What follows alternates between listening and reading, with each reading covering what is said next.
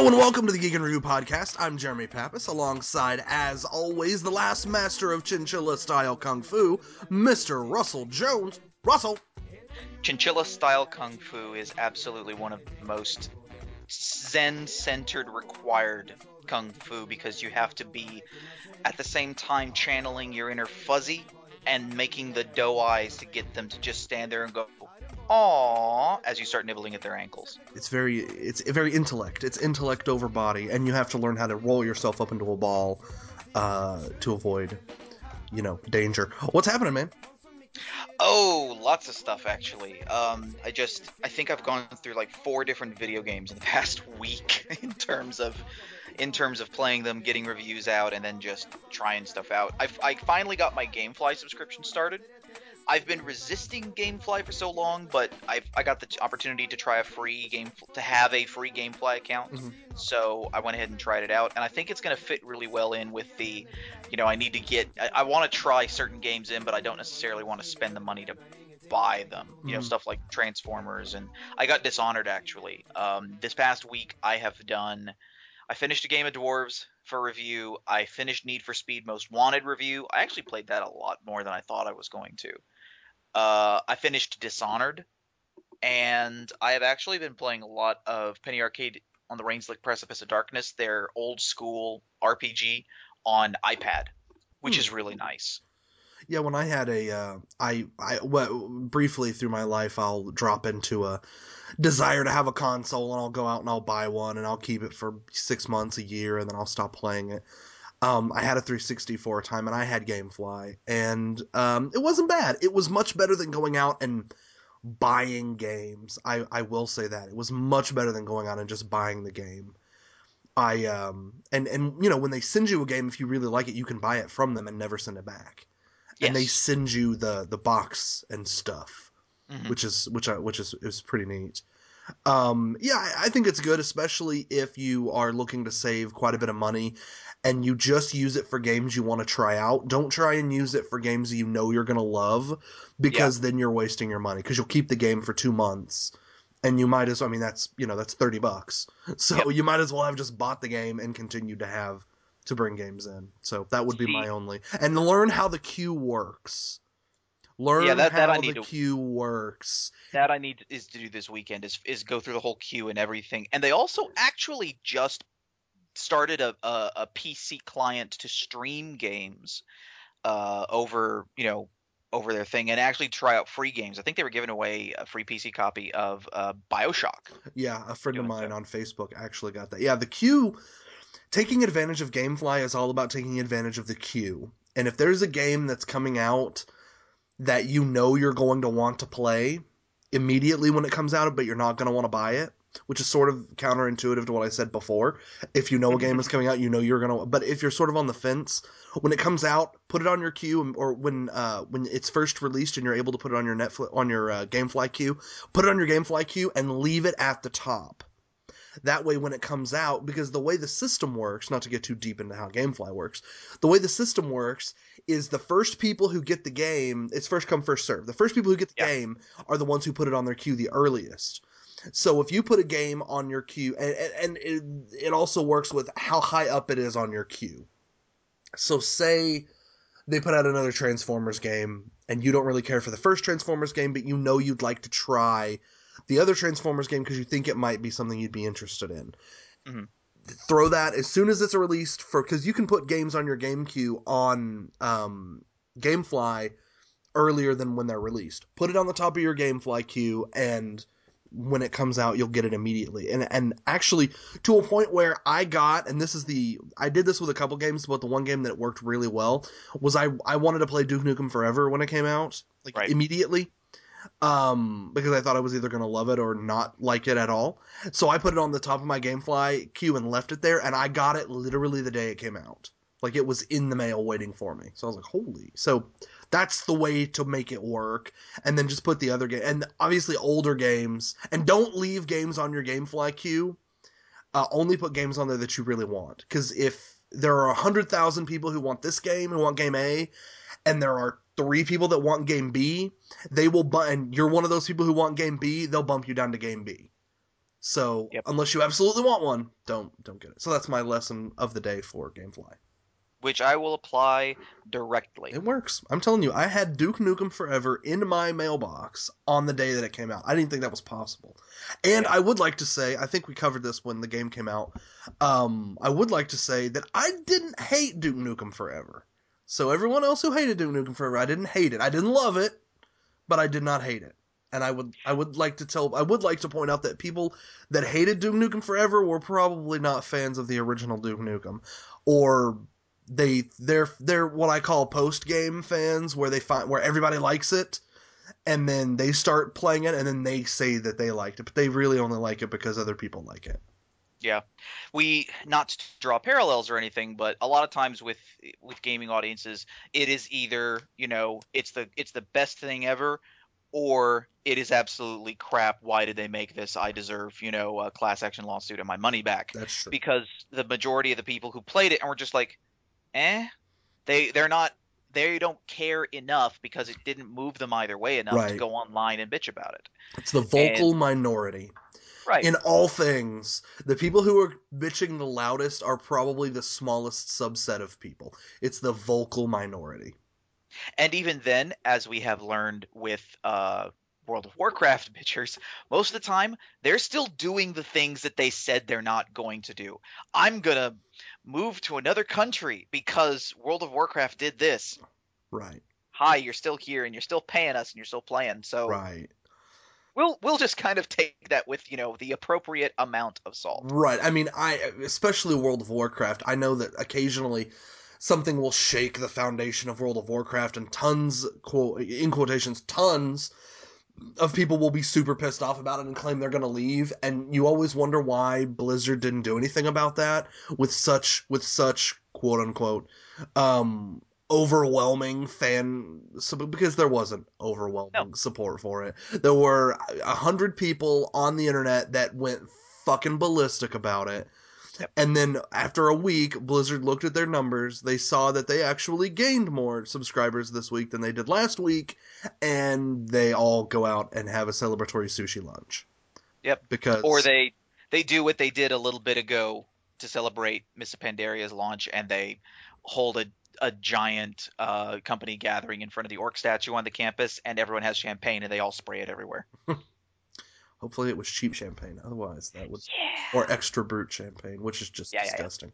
Mm, We're really definitely not going to get into champagne. I tell you what's going on right now. Um, we last week our podcast was pretty much done for us with the huge Star Wars uh, information release.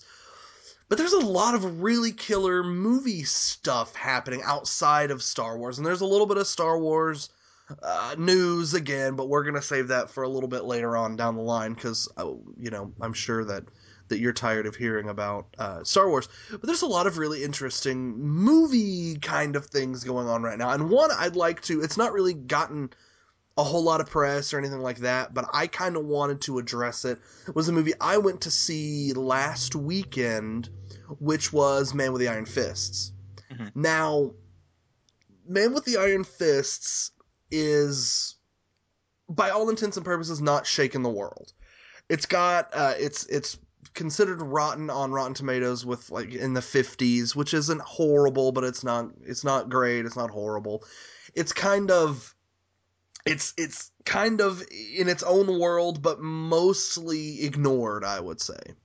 hmm I would like to say this, and you're, you're probably thinking, why would you go and see Man with the Iron Fist? I am a huge what used to in the uh, in the 70s and 80s what they were called chopsocky movies. We don't call them that anymore. Right. Uh, essentially kung fu movies. Think about this: accepting all of the UFC cage fighting, ultimate fighting movies that have come out. When was the last time you remember an actual honest to god martial arts movies move, movie in theaters? Hmm. Like an on, you know, bottom up. An um, honest to god it can an honest to god martial arts movie. I would I even accept something along the lines of the transporter, something like that that's got a lot of martial arts involved, but isn't necessarily. I'm not talking uh, Yeah. even necessarily about like a like a like a Japanese import, anything like that. It could be a it could be an American or British martial arts movie that's you know that's not necessarily you know Asian people fighting each other. Right. Like the transport. Hmm. That's a good question. It's been a while. It's been a long while, which is why I went to because I love martial arts movies. Mhm. Uh, I I've always loved martial arts movies. So when I heard this was going to come now, there were some strikes against it to begin with. 1st Mhm. of all, it is written, directed, and stars the same guy. Yep. All of that that that role is filled by one guy, and he's a gangster rapper, which you would you would immediately go, I don't think so. Let's let's Mhm. maybe no. That's like if 50 Cent wrote, directed, and starred in a romantic comedy. You wouldn't be interested. Yeah. You would really not be interested. Um RZA from the Wu-Tang Clan. Though I will I will say this, the Wu-Tang Clan has always been as a group collectively very fond of martial arts movies. That's where their name came from. So it's something that they're they're genuine they're genuine Chopsocky fans. Like they like that style of movie. Uh, and from the the trailers didn't make it look really great, didn't make it look terrible. They were kind of unremarkable. But I went to say, and I would like to say this: people don't understand. It will be the most misunderstood movie of the year. I can say Mhm. that with with with full certainty that Man with the Iron Fist will be the most misunderstood movie of the year. The reason being this, there it's a certain style of movie. There are certain things that happen in this movie that if you're going into it looking for a we'll call it generic movie experience, you're going to go, "What? What? Why what?" Now, if you're going into it as with an open mind trying to experience something new because it's kind of an experience. These movies are very over the top. They've got very colorful character names. They tend to blend mystical and normal without necessarily explaining the mystical but that's just something they've always done. You can look back at any of the movies that were released in the uh, especially movies that were released like post the post Bruce Lee era, Mhm. where you had Bruce Lee copies like Dragon Lee and Bruce L I, a Bruce Lee with an L I, Right, um, right. that were essentially knockoff Bruce Lee movies. uh, no, they were. There's this whole. There's this whole. There's Bruce Lee fights Dracula. They're they're Bruce L I fights Dracula. Wow. Yeah, it's it's. I think that it probably has a Wikipedia page. Go look it up. It's like it's like Bruce Lee. I can't remember what they're called, but there's a special name for them. They're like no, they're uh they're like Bruce exploitation films. I think is what they're. Oh yeah. See, I tried to look up Bruce Lee just now, and I instead got Bruce Lipton. Thank you, Google. Thank you, Google completionists. yeah, no, it's Bruce Harold Lipton is an American developmental biologist best known for promoting the idea that genes and DNA can be manipulated by a person's beliefs. So you found Oh. kind of a, okay. Well, not to get into genetic and Yeah, we'll we'll, we'll go with that. Yeah, it's it's actually they're called Bruce exploitation films. But after that, you got a lot of you people started once Bruce Lee got really popular. People started importing a lot of martial arts movies, Mhm. and a lot of the martial arts movies fit this same sort of character, this this same sort of you know way of doing things. They're they blend normal and mystical without necessarily explaining mystical, which you see in Man with the Iron Fists.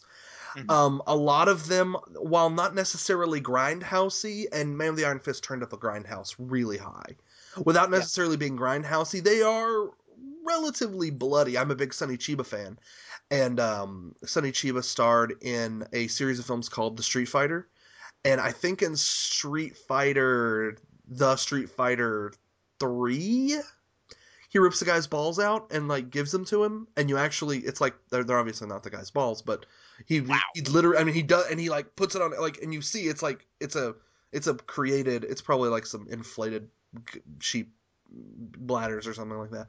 But I mean, he literally rips the guy's balls out, and through- they're like ripping people's throats out, and it's it's extremely graphically violent. Uh, 'cause that's, that's the way they like to do things.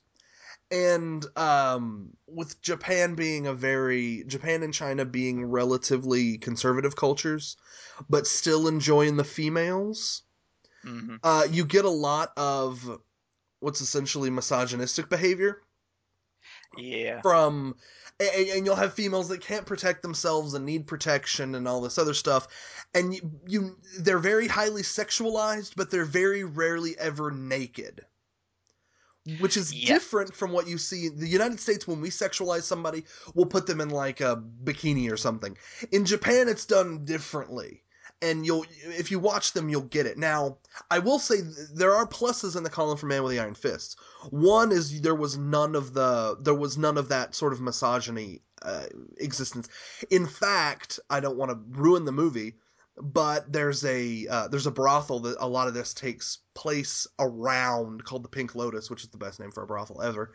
Yeah. And the brothel gets its comeuppance. Let me put it that way. Uh, Lucy Liu is fantastic in this movie, and I will never say that about any movie ever because I'm not. a Lucy Liu fan. Uh, but she is she's also really good in Elementary, so she I think she's trying to to flip me uh, and make me a fan. But Lucy Liu is very good in this movie. Um, and then some cra and it's you go you see these over the top characters that have really stupid names like um, Brass Body is the name of a guy. Uh, the there's the Lion Clan and the leader of the Lion Clan is called Gold Lion and they refer to him as Gold Lion. Then there's Silver Lion and Bronze Lion and there are all these really crazy names for these very over the top characters, and Yep. all the lion folks have like really high teased up hair.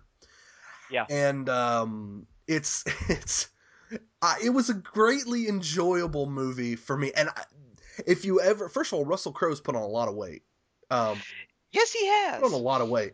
Uh, he's in this movie, and when you watch the movie, if you ever thought, why would Russell Crowe, who has, I believe, he has an Academy Award for Best Actor, uh, with uh, for A Beautiful Mind, Yes. um, why would he be in a movie directed and starring RZA? Watch the movie, and you'll you'll know immediately why he's in this movie. Just, I'm not even gonna tell you. Just just watch the movie, and you'll know immediately why he's in this movie. It is in fact, I went to see it with a friend of mine who's also a big fan of uh, these type of movies, and I was like, "Well, now we know why why uh, Russell Crowe's in this movie because it's it's obvious." Yeah. but um, it's it's there. It has problems. Definitely has problems. Uh, RZA was was paying homage to these types of movies, and I think he was also trying to pay homage to Bruce Lee. And Bruce Lee later in his career, especially with Enter the Dragon, did a lot to put philosophy because he was a very philosophical guy. Did a lot to put his philosophy in the movie Yes. and make things very philosophical. A lot of the times for the American release, that stuff was all cut out because American, uh, according to producers, American audiences wouldn't enjoy it. But if you've never seen Enter the Dragon with all the philosophy in it, you've completely missed out on the whole movie because it's incredibly good. He And- put a little too much of that in there. Yeah, and I read RZA's profile on whenever I found out, you know, I was reading into the movie, um, and I thought, you know, who is this guy? You know, what is he doing? You know, and I and I read up on him, and he has that's a big part of his, you know, kind of career and his artistry, Mhm. You know, in music and in other things. And he is a he is a massive, massive, massive um, samurai film, Mhm. kung fu film. You know, he's a hardcore uh, lover of those types of films. Yeah, he's he's hard into it. He re- and I mean that's where the net that's the name of their of their group, the Wu Tang Clan. That's the name of their group. I mean that's Yeah. That is what it came from. So it was essentially a movie created by a fan of these types of movies. It's done well enough. I think he tried to do a little too much. There's actually not enough fighting in it. Interestingly enough, they could have used two or three more fight scenes to kind of even it all out. But overall, it's a very enjoyable movie experience if you like that sort of movie. So I'm going Yep. to recommend Man with the Iron Fist if you like that sort of movie. Or if you just want to experience something different, go into it with an open mind and watch it and and, enj- and just let yourself it's about letting yourself enjoy the movie. So instead of being uh, uh yeah yeah right instead exactly. of instead of trying to pick it apart and say well this doesn't make sense and this doesn't do this Yeah. that's not the movie's not supposed to necessarily make as much sense as other western movies Yeah, which now adds another another freaking movie to the list of things that I have to see because Skyfall is is out oh yeah Wreck It Ralph is out yeah now Man with the Iron Fists and you know our budget's been really tight but oi there's just a lot of good movies there so are um I- Lincoln is coming out Lincoln is coming out. Wreck It Ralph, uh, I haven't gone to see it yet. I'm not going to go see it for a few weeks, and as soon as the crowds die down, Uh, i.e., children. Yeah. In fact, I may wait until like mid December because this movie's gonna be in theaters forever. Yeah. I may wait until mid December to go see it. Also, I'm I would like to try to go see this movie in 3D.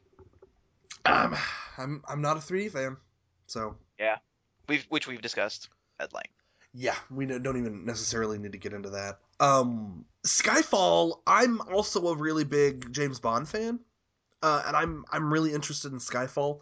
One thing that that I found interesting was I just watched Quantum of Solace again, and I watched all of Quantum of Solace, and then I I watched it on um I watched it streaming, and then I flipped back to regular TV, and when I I flipped back to regular TV, and immediately, I mean literally, it was the very beginning of a trailer for Skyfall. So I essentially watched. I essentially watched Quantum of Solace and then Skyfall, like little clips of Skyfall immediately. Could be just from the trailer, could be the same movie.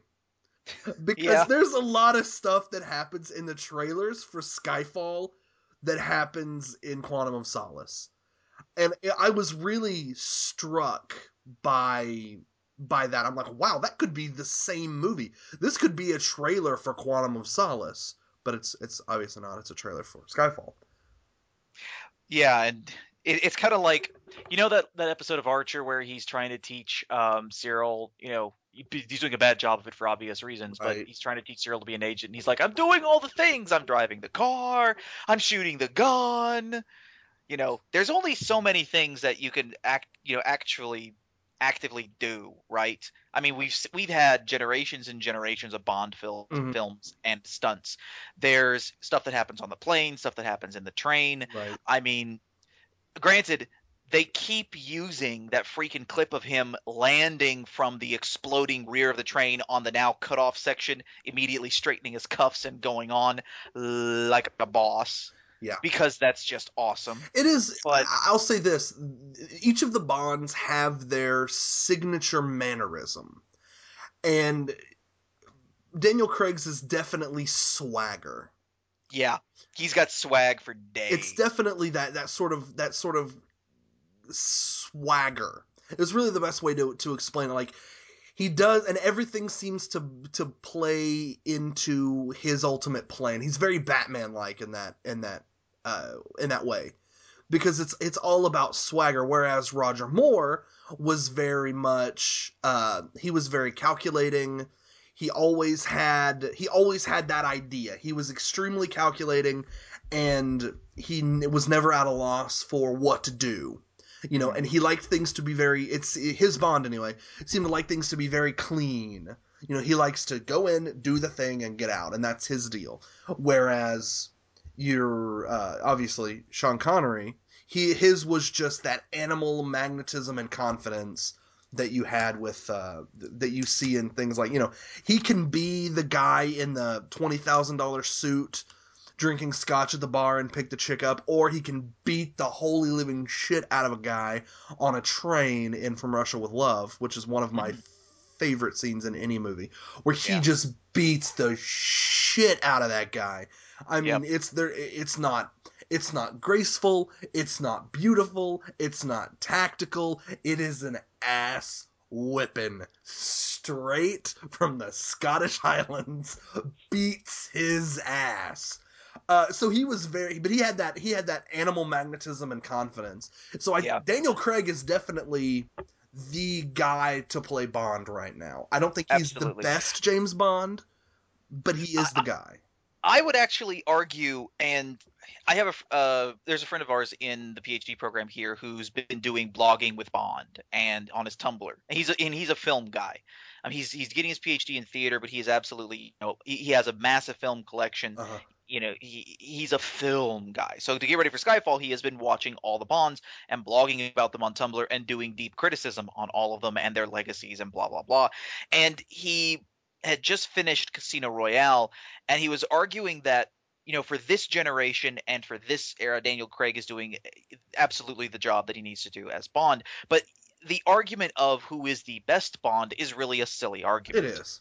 because each of the bonds have their own respective you know things for their era. And yes, you can kind of say, well, you know, Roger Moore, eh, I just don't get him as Bond versus Sean Connery. Me personally, I think if I had to draw a parallel between anyone, it would be between Daniel Craig and Timothy Dalton, Oh. also one of my favorite Bonds, because they both have.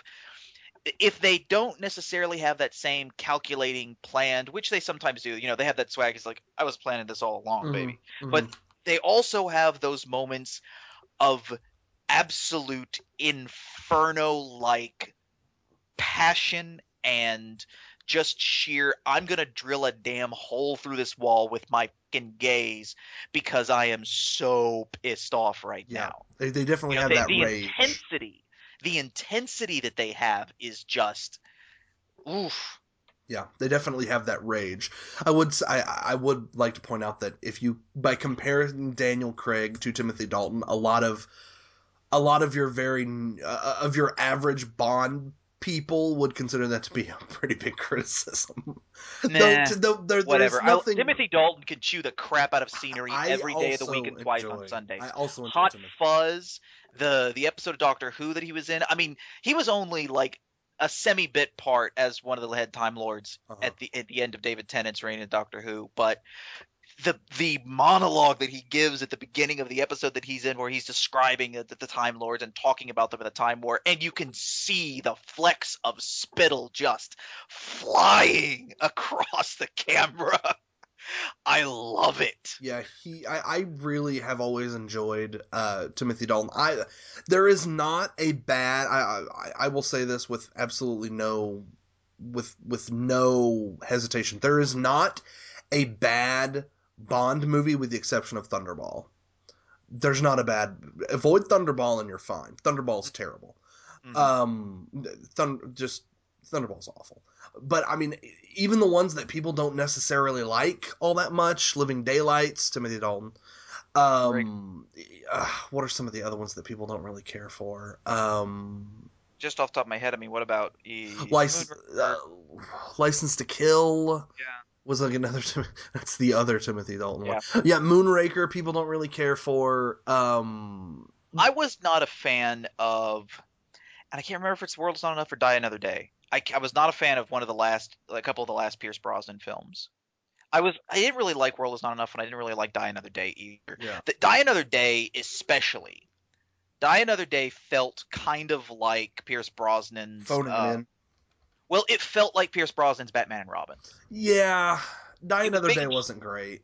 Yeah, it was big and shiny, and it was meant, and, and you could see, you know, it's like we need to have the shot of Pierce in the car looking cool. We need to have the shot of Pierce in the whatever. It, it, it just it fell flat. It did not have anywhere near the amount of substance that it Uh-huh. actually needed. Just you know, I watched it once and I was like, uh, no. So Yeah. when Daniel Craig came along, I'm like, I'm I'm palate is cleansed. I'm ready for another. Yeah, Bond. Die Another Day wasn't fantastic. Uh, I would like to. This is something that's very important to me that I want to get out there immediately. Now, what's her name? Her, her name just jumped out of my mind. She's super popular. She's doing the Skyfall theme. Adele. I like I was Adele. Yeah, I was I was thinking Adele actually because I was I was like Skyfall. Oh, that theme. Yeah, I like Adele. I like her theme. I like I like the Skyfall, the song that's out right now. It's not the best theme ever. Shut up. It's not. You know nothing about this. Shut up. That's all. You can we can continue with it. There doesn't even really need to be discussion. It's not Yeah. the best theme ever. I'm sorry. There are at least five other themes that are better than uh, than Skyfall. It's good. It's not terrible, but it's, It's, not. very good. It's good. It's extremely good. It's I not mean, awful, but it's not the best. I'm sorry. It's not Live and Let Die. It's just not. It's Yeah. not World is Not Enough. Have you ever listened to World is Not Enough? Great theme. Holy shit. Mhm. Fantastic theme.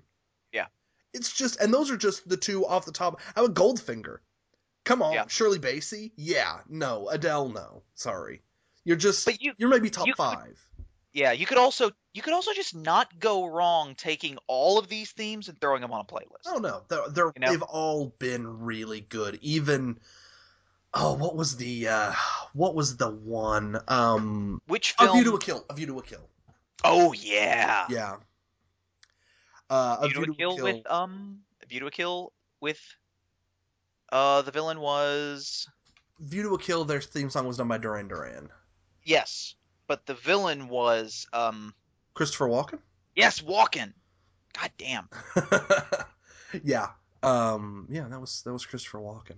Uh. Yeah. View to a Kill. Even I, I would say I like View to a Kill more than Skyfall.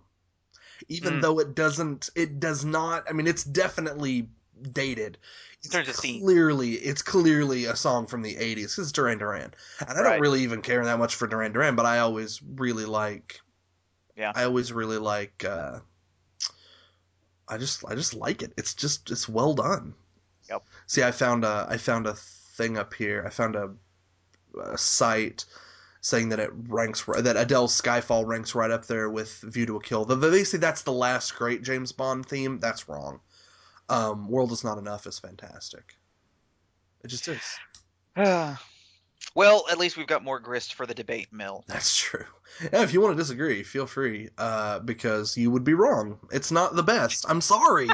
it's not the best. I will accept the best James Bond theme being Goldfinger, or as, as Shirley Bassey would say it, Goldfinger, which is great. Yeah. Uh, I would accept Live and Let Die. I would accept even I'd accept Nobody Does It Better uh, from Spy Who Loved Me. I I would accept View to a Kill. I would accept World Is Not Enough. I will not accept Skyfall. It's just not. I'm sorry. You can disagree and continue to be wrong, but you're just gonna be wrong. It's it's just not. So sorry. I would have argued that Adele is one of, you know, Adele is like the only popular artist today that could have done this theme and agree. And it was a, it was really well done. and done it in the exact I mean, if anything, it nails the exact style, which is her style. Mhm. It nails the exact style you need for a good, good Bond theme. It does. It is absolutely a good quality Bond theme. But if you're talking about, you know, it's a it's a plethora of riches. You know, how do you compare, you know, things the, the best against the best? Right. It's it's really hard to do, and I would say that it's it's not. I'm I'm not downing it. It's great. I don't think they could have done better for this Yep. this movie. It, but it's it's just it's not going to be the best. So stop saying that it's the best. I'm sorry. Yeah. I'm sorry. I hate to disagree with you. I really don't hate to disagree with you. But you're. I mean, it's just not the best. So Well, we got two other big pieces of news to cover in 30 minutes to do it in. You want to hit it fast? Yes. So let's go ahead and knock this Star Wars stuff out of the way because we're going to Yep. talk about it eventually. So it's going to have to happen. I, I hate to do multiple, except for Arrow, which I have two episodes of Arrow that I'm going to try to watch today, probably not back to back. Yeah. Next week, expect more Arrow hatred from us. Yeah. 'Cause- and I and I caught up on Arrow last night. I, I watched. Don't even tell me. I don't even want to know. I want to experience it myself. Um, just just so I can I can have it. Anyway, Yep. Star Wars really big news for Star Wars is We have confirmed who the screenwriter is going to be. and he doesn't suck, which is No, he doesn't. It's no, he does not. not th- that's that that's the point. That's the good thing is that he doesn't. Not in a Star Wars sense, and not in a screenwriting sense either. Michael Arndt is going to be uh, the screenwriter. He has apparently written a 40 to 50 page treatment already for Star Wars Episode 7. I'm not sure if it's for Episode 7 or for the whole three um, trilogy because it's rumored that he's going to be also writing the whole trilogy. Uh, Arndt uh, won an Oscar for Little Miss Sunshine. He was nominated for an Oscar for Toy Story 3, and he also wrote the upcoming Hunger Games Catching Fire uh, screenplay. So, according to the Star Wars site, um, Kathleen Kennedy, who you know now know is the new president for Lucasfilm and is the executive producer over all of the movies, and George Lucas, who is cre- creative consultant, have begun story conferences on the new Star Wars film with Arndt. So they're already, you know, in the midst of it. Mhm. Um, the other thing you need to know about Arndt, and this is uh, stuff that was reported on Vulture, but is you know in other places as well. He is a massive, massive Star Wars fan. Not in a oh my god, I've, I love lightsabers since I was a little kid. He he breaks down the screenwriting of why Star Wars was so good on a regular basis at screenwriting conferences. Like in uh, at the 2009 Hawaii Writers Conference, he was talking about how um, how Star Wars matches up with all of you know the necessary things in order to have a great payoff for a film, which is why it's one of the most endear, enduring films uh, of all time. Um, was saying that if a writer could resolve the story's arcs internal, external, and philosophical immediately after the moment of despair at the climax, they would deliver the insanely great ending and put the audience in a euphoric state. Faster it happens, the better. And by his reckoning, George Lucas hit all three marks at the climax of Star Wars, the original Star Wars, A New Hope, within a span of about 22 seconds. Mm-hmm. That was Obi Wan saying, Use the Force, Luke, allowing Luke to reach his inner goal of fighting self doubt to become a hero. Han Solo showing up and blasting apart half of Luke's or half of squadron, meeting the philosophical goal of overcoming selfishness with altruism, and then shooting down Vader, which lets Luke use the Force to mentally guide a shot and blow up the Death Star. Outer goal and inner goals simultaneously achieved. So this is a guy who who loves Star Wars from a script level, and Right. in original Star Wars. That's very basic filmmaking methodology that is not necessarily followed anymore because people are because it's things have changed. You want to make a different movie, you want to get a different feel, you want to do something new. Right. But the reason the Star Wars films are so successful is because they follow that classical, you know, uh, introduction to character, fish out of water, following the plot, conflict uh, comes to a head, resolution. That whole pattern is something that people tend to throw out the door now because they're trying to do something different, which isn't bad, but it's why Star Wars worked. And the Right. fact that the guy is talking about that at such a at such a level as to pin it down like that is it gets me excited about the new Star Wars movies. Yeah. Which after and I'm a massive critic of the of the prequels. Yeah. Um so that's a pretty that's a, I'd say that's that's a win. That that's definitely a win.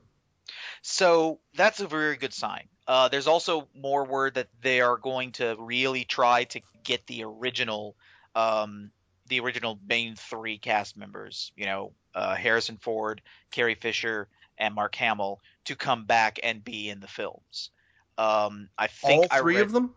Yes, which Huh. you know, you know, there's a, there's a, a couple of articles that have been floating around that have pictures of people, you know, the, the then and now the Star Wars stars, Mhm. including you know all the uh, like Frank Oz and Mhm. and all the different characters. Um, and out of all of them, I think Mark Hamill's aged the worst. He has. but honestly, but here's the thing with now to be fair to Mark Hamill. Here's the thing with Mark Hamill. He started off really super young. yes. So when you go when you look at yourself as being really young to being not young at all, I mean Harrison Ford was already an adult. He wasn't his looks weren't going to change very much more. Carrie Fisher was already an adult or already looked like an adult. So Yeah. she wasn't going to change as much, but Mark Hamill, I mean he he had to be he hadn't even become an adult yet. Yeah. So he's not going to be that fresh, which is why it surprises me they're going to try to get all of them. Um, but again, I've been surprised before, and they're all they're three. This is the thing about the three that people I think overlook, and I don't think was mentioned enough when people were criticizing the prequels and not giving some due diligence to the sequel or to the originals, which was they're three really good actors. I mean, we know that Harrison Ford is Yeah. a great actor. That's Mhm. that's no shit. But Mhm. Carrie Fisher is a great actress. She's very good, and Mark Hamill is a good actor. Oh yeah. I mean, as he have- played that. I mean, especially when you compare him to, um, uh, I almost called him Hans Christian Andersen, um, which is a completely different guy. Uh, uh, what's his name? Uh, now he would have written a hell of a screenplay. he would have been much better than what's the guy's name who played Anakin? Um, Shit. I've I've blotted it from my memory. I have to. It's I think it's Christian something. Hayden Christensen. Hayden Christensen. That's it. Um, I Oh, think I I think Hans Christian Andersen would have been a better Anakin Skywalker. that's, that's just me. I'm sorry. Uh, I'm sorry. Uh, Hayden Christensen. I almost blocked his name out of my memory again. Uh, compare Hayden Christensen with Mark Hamill. Mark Mhm. Hamill's a great actor. He's the greatest actor of his of his time. He's essentially playing a very similar character. I Yeah. mean, Luke Skywalker is similar to Anakin Skywalker in that. I mean- very similar when you look at it. It has the older mentor. They do the thing, and they're train and they're doing the thing. You don't get as much training, so you don't have. They they start on a little bit more of an even footing, him and um, Obi Wan, than uh, Luke and Obi Wan. But Right. Yeah, I, I think I think that actually, if we had to really say, okay, you know, where where are things at with Star Wars? I think that Star Wars is actually, arguably, in not that horrible a position to be brought back. The more I've thought about it, if only because the prequels were so bad. The bar is nowhere near Oh, as yeah. high, oh yeah, nowhere near as high as it was when the prequels were being made. Oh yeah, I mean, I knew before the prequels were were released that there was going to be at least a segment of fans that hated it. Yes. No matter what, it could be they could have been better than the original, and people and there would be a, a pretty vocal segment of the people who would have hated it. You're not going to have that that that now. There's a good chance that these movies could be. I mean, hell, I'll even I'll, I'll say the movies could just be okay, and people will freaking love it because Yep. they're looking to get back into Star Wars. They're looking for something good. They want Star Wars to redeem itself. Now it's an underdog story, and people love an underdog story. Hollywood loves an underdog. So I, I, I these will, I'll say that these will likely be very successful. Whether they will be good or not remains to be seen. But I, they will probably be very successful and will get people uh, jacked up about Star Wars again, which I'm okay with. So Yep. I'm, I'm totally in on, I'm totally in with Arndt. That's a new thing that we're gonna start. In with Arndt, In with Arndt. Yep. Along with Uptony and all the other stuff that we've done on here. Uh, now to to end this whole this whole beast off is a uh, pretty controversial trailer that was released not too uh, not too far back. Uh, that would be the trailer for World War Z. Now, something you need to know: Russell is something of a World War Z expert. Well, I mean, I've got the zombie survival guide. of. I've got the zombie survival handbook next to next to me at the moment, but I said just something of. Yeah. Something of. I, on the other hand, have never read World War Z.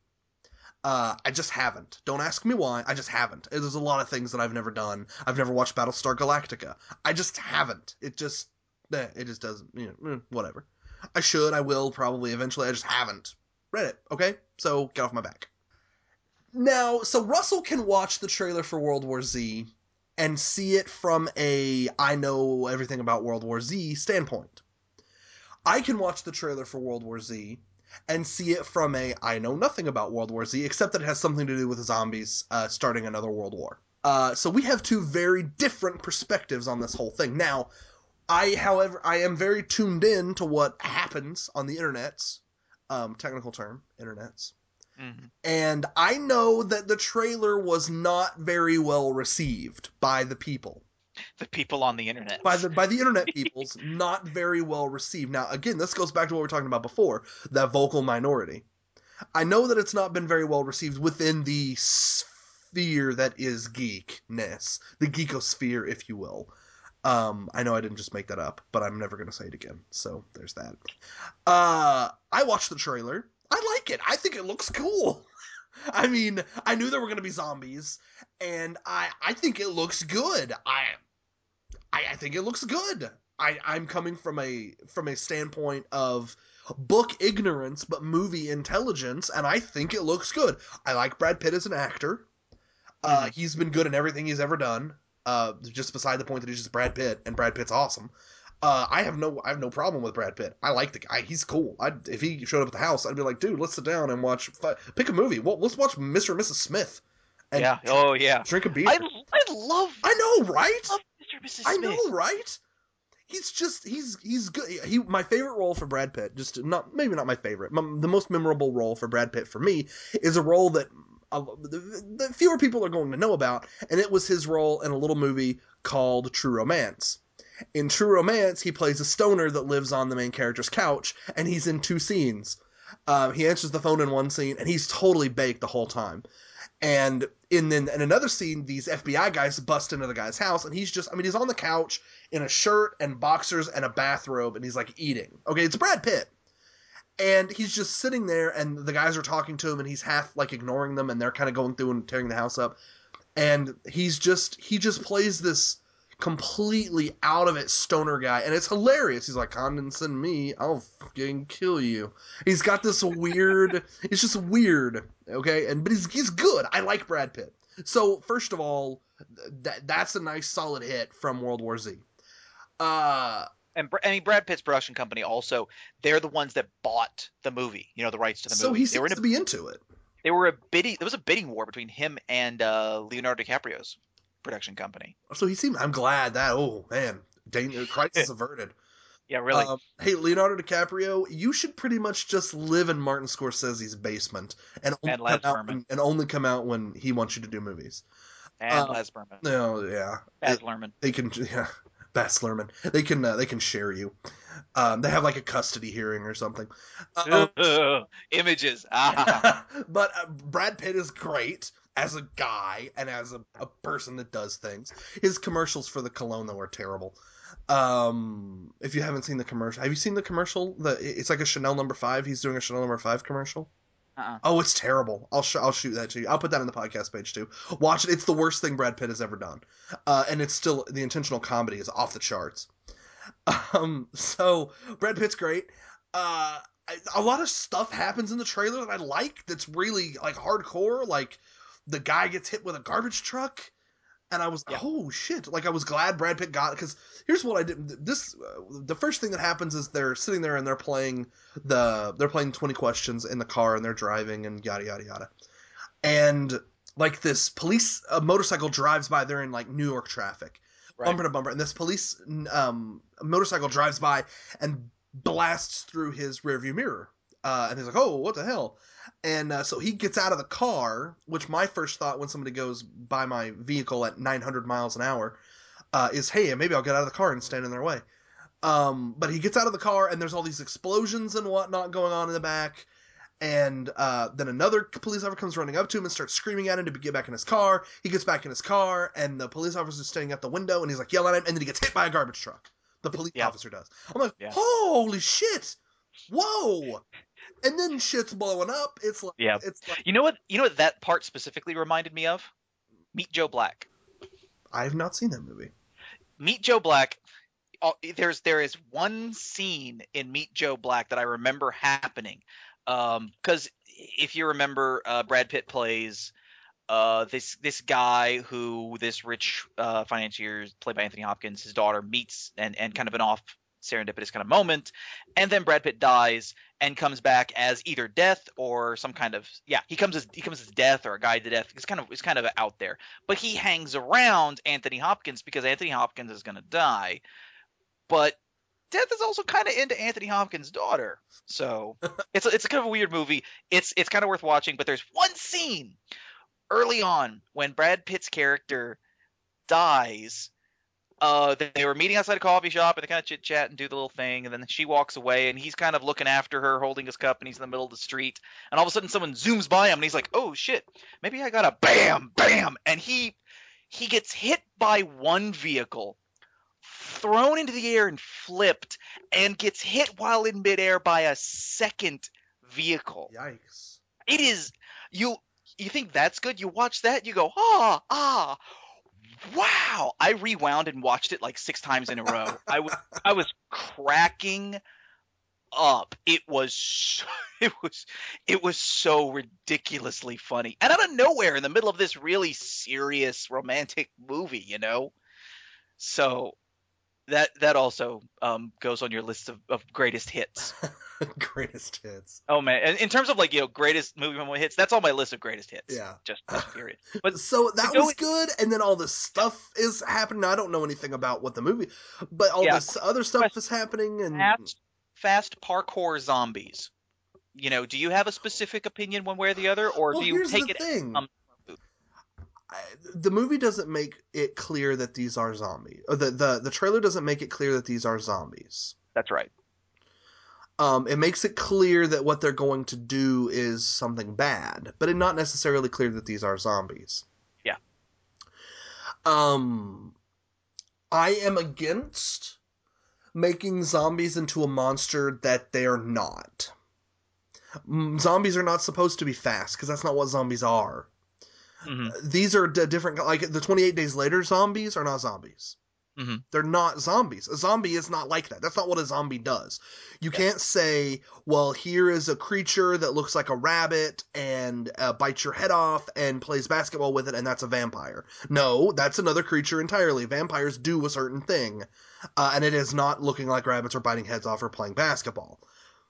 Zombies are slow moving, reanimated corpses that win, we'll say, overcome through use of sheer mindless numbers. That's what zombies do. And their ability to infect and, And spread. right, and their ability to to spread like a virus. Yeah. It's not about as I've said many times before, zombie movies are not about being afraid of zombies. They're not zombies alone in in even in small groups are practically harmless. Mhm. You can walk by them. You can cut their heads off. You can do you you you can fuck. We're watching Walking Dead. They're killing zombies with rebar. Right. Zombies are not. that They're, they're the zombie as a monster. Like I don't think zombies should be like zombie shouldn't even be a word. It should just be well. That's a very that's a very small ineffective zombies. Zombies should be every should be multiples because when there are a lot of them and you're trapped and you can't get through them, that's when zombies are zombies. Being a zombie movie is not about it's not like a monster movie. Zombie movies are not scary because you're afraid zombies are going to get you. If you're watching a zombie movie and a zombie appears out outside your house, you're not necessarily going to be all that scared or you shouldn't be because it's one zombie.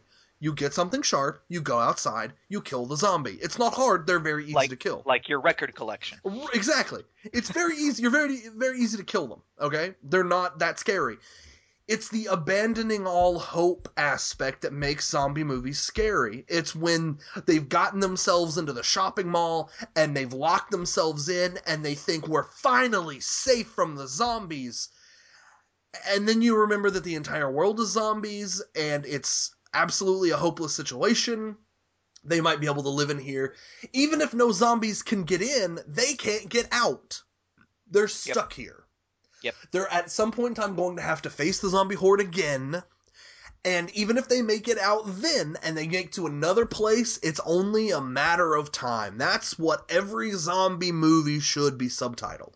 It's Right. only a matter of time. That's a zombie movie.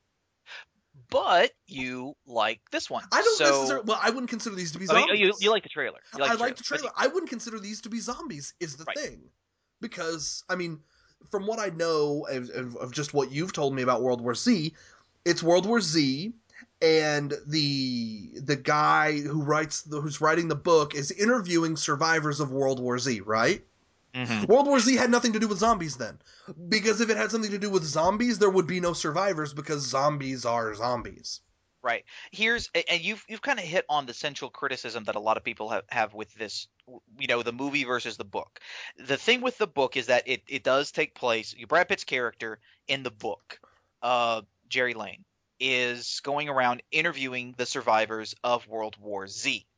And it's presented, you know, kind of as an oral oral interview inter kind of thing. Mhm. I, I would argue that World War Z is actually best experienced as an as two ways. Either an audiobook, because the audiobook they did was fucking fantastic. I mean you had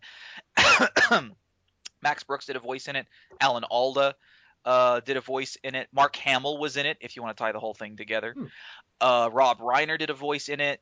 Uh, I think I thought Alec Baldwin did a voice in it. A lot of people did voices for this audiobook, and it's really good. And that's one of the best ways to experience it because you know it's like you're it's like you're there hearing these people tell their stories the way that they told uh their way that they told in the book and the book does follow you know zombies are relatively slow and they follow certain conventions and you know they they, they all follow the laws quote unquote that max brooks laid out in his zombie survival handbook so the you know he says you know the best thing the best weapons to have are a machete and a single shot carbine rifle you know that you can shoot at range. Doesn't make a whole hell of a lot of noise. It conserves ammunition because all you know like the guys here's here's the thing. People would look at the film and say why are they using machine guns? They're they're not following the book. They you know that just wastes tons of ammo. Well yeah they had to learn that. Right. they had to experience okay here are the problems how do we overcome them? Because in the in the book in the book they describe different things that you see in the movie kind of uh, very shortly. You know they they show the zombie hordes happening and coming. The two two things that immediately you know struck me that that they kind of got let's say quote unquote right there's one scene that everyone is going to be i think ticked off about if they're ticked off about anything where the zombies are like ants piling on top of each other in this fastly growing uh, mound to get over a wall Right. Like a zombie, like a, I would say human ladder, but right like, a a, human zo- ladder like a zombie ladder. right but they're doing it so quickly and it's growing so fast and i was like well zombies are slow that would here's the thing slow zombies or fast zombies that is absolutely something that would happen with zombies Mhm. they would pile themselves up and they would just climb over the rest and get to the top the difference is in a movie you can't be subtle you have to be absolutely direct and you have to show it and you have to show it quickly and that's where you get fast zombies from. They they very fastly piled this thing on because if we showed it to you over the span of three months, it wouldn't be exciting. The other thing is directly related to that. If you notice, they fly out to a bunch of aircraft carriers and boats that are out in the middle of the ocean. That's arguably one of the only safe places, short of the moon, that you can actually get to and trust that in all likelihood you are not going to get zombies coming up out of the middle of nowhere Right. because any physical structure above ground or below ground could be overcome by zombies according to Max Brooks's rules because they just keep coming. Right. In World War Z, the the only places where they really get any kind of a respite are on the other side of the Rockies because most of the the really bad stuff happened east of the Rockies and they managed to, you know, clean out mo- much of the green zone west of the Rockies because they couldn't zombies couldn't cross the Rockies and any area in the Arctic Circle because the zombies would freeze. And then they would, you know, as thaws were happening, you know, towards the summer, they would go south and find where all the zombies were frozen and starting to kind of come unthawed like like rocks showing up in a field, Mhm. and they would just chop their heads off. Right. It was a horrible existence, but that's how they survived. They went north, the zombies froze, they couldn't follow them north anymore, and then when they started to thaw out, they just went down and sliced their heads off while they were still zombie sickles. And they you know the the main heads of state and, and you know, the presidents and the people who were really you know trying to figure out the response to this were on the aircraft carriers because in the middle of the ocean the you know if you're out on a boat the zombies can still get to you because they they don't swim they just sink and they just you know and they can walk on the bottom of the ocean if necessary until they get crushed by depths or frozen by blah blah blah but in the middle of the ocean that bottom is so far down that it's not likely you know you can't set the anchor down they can't you can't do anything that would get the zombies to climb up to you Right. that's like oh I go out to a to an oil rig and stay on an oil rig yeah it's tethered to the ground they would climb up the oil rig and get to you Well, are they gonna? But are they?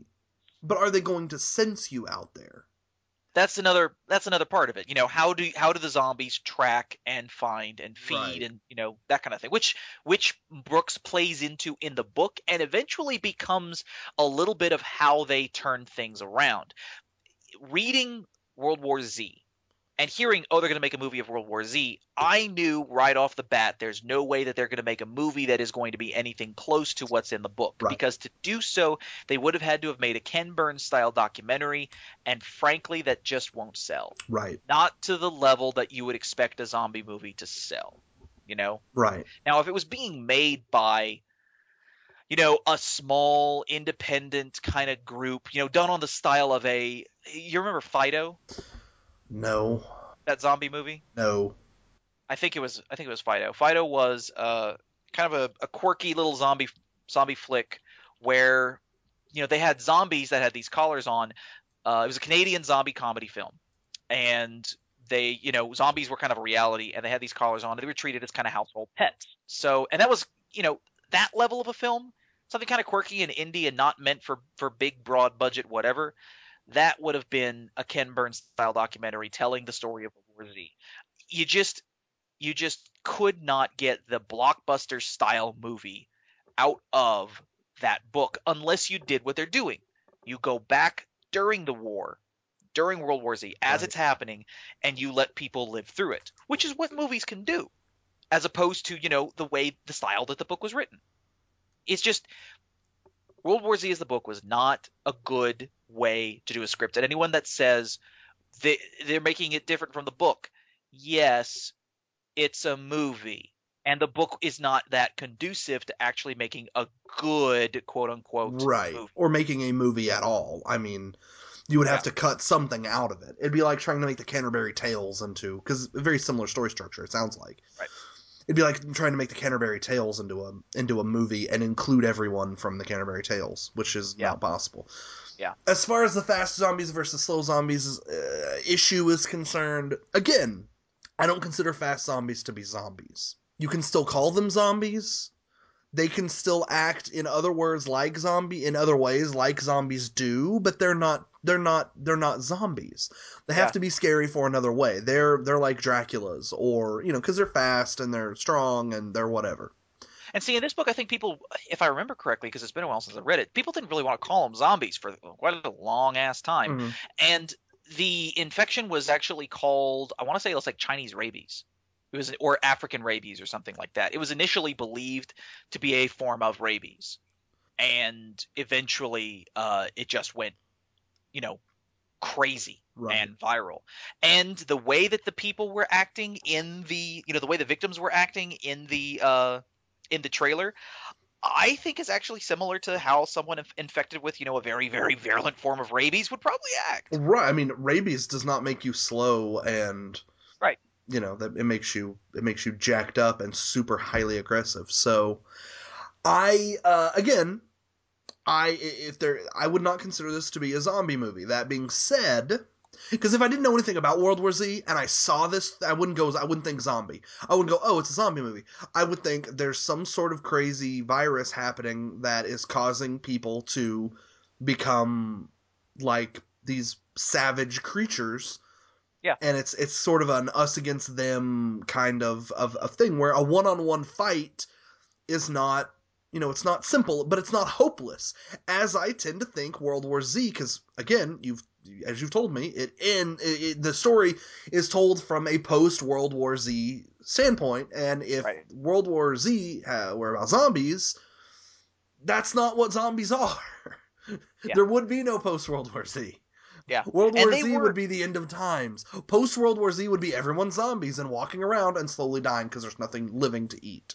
Yeah. And and World War Z the book was they were slower zombies. They were not fast zombies because you know they described in several instances people who survived and and had and developed unique ways. I mean, that's the whole con- central concept of how how the people overcome the zombies in the book is because they're not fast, Right. and they and they build off of that. You know, they build a response based off of that. There's a group of I think there are a group of monks that are formed in in Japan in the book. Um, and you know the guy who the guy who started the whole thing was a an outcast from society who lived in who, who escaped and lived in this in this uh in this national park and he would you know kind of zen like you know meditate and and do the things that he does but he knew every every scrap of inch of that land because he was blind and when he would hear zombies coming he would pause and reflect and thank the zombie for making its presence known. And then he would like lead them to a cliff and they would kind of follow him and then he would slowly climb down the cliff. The zombie would fall break itself and he would just walk up and calmly cut its head off. You know they're they they the responses in Max Brooks's book were, were built specifically off of the zombies not being fast, which is another element of oh it's nothing like the book, which also raises the question of okay how are they going to end this film. Because the end quote unquote the solution to dealing with the zombies in uh in World War Z is very specific on that point you know.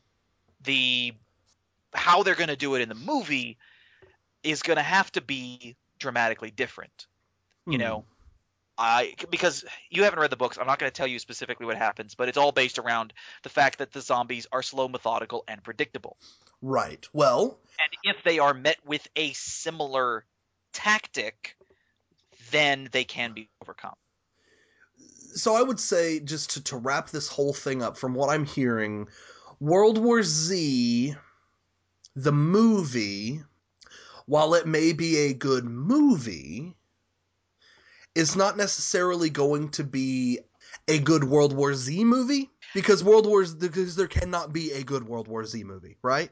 Well, I wouldn't. There cannot be a good World War Z blockbuster action style movie based strictly off of and following very closely the book. Period. There, there just can't be because. Do you want me to spoil the ending for you? No, because I'm I'm, I'm planning on reading World War Z. And you should, and you absolutely should. And when you read it, you will instantly get it. You'll be like, yeah, there's no way that they could make that into an action film. It's just not. And, they, and you shouldn't be able to make it necessarily into an action film, especially an action film where the people live. Right. You know, I mean, if people live, then it's it can't really you can't it can't be an action movie because of the way zombies work. So, no, I, I am going to watch. I had though there are. I'm looking at the comments on YouTube, which is probably the worst thing I can possibly do. Yeah. And some of them were saying, "Well, it looks like they spoiled the end of the book in the trailer for the movie." So, and I obviously they're, they're not specific about that, which is probably good. But we'll, you know, it's it's. I am planning on. I'll read the book. I let me let's just say this to all the World War Z fans or the people who might want to go see the movie. Give it a chance. Mhm. Just give it a chance. And with that, we are just about out of time. Uh, as always, our music is out proud featuring Esset. Check them out on newhort.no, you can check us out on Twitter. We are at GIR Podcast. Shoot us an email, GIRpodcast at gmail.com. Also, we're on iTunes. Still, they have not yet kicked us off. Uh, find us, subscribe to us. There's a button on the podcast page. Thanks for listening. Roll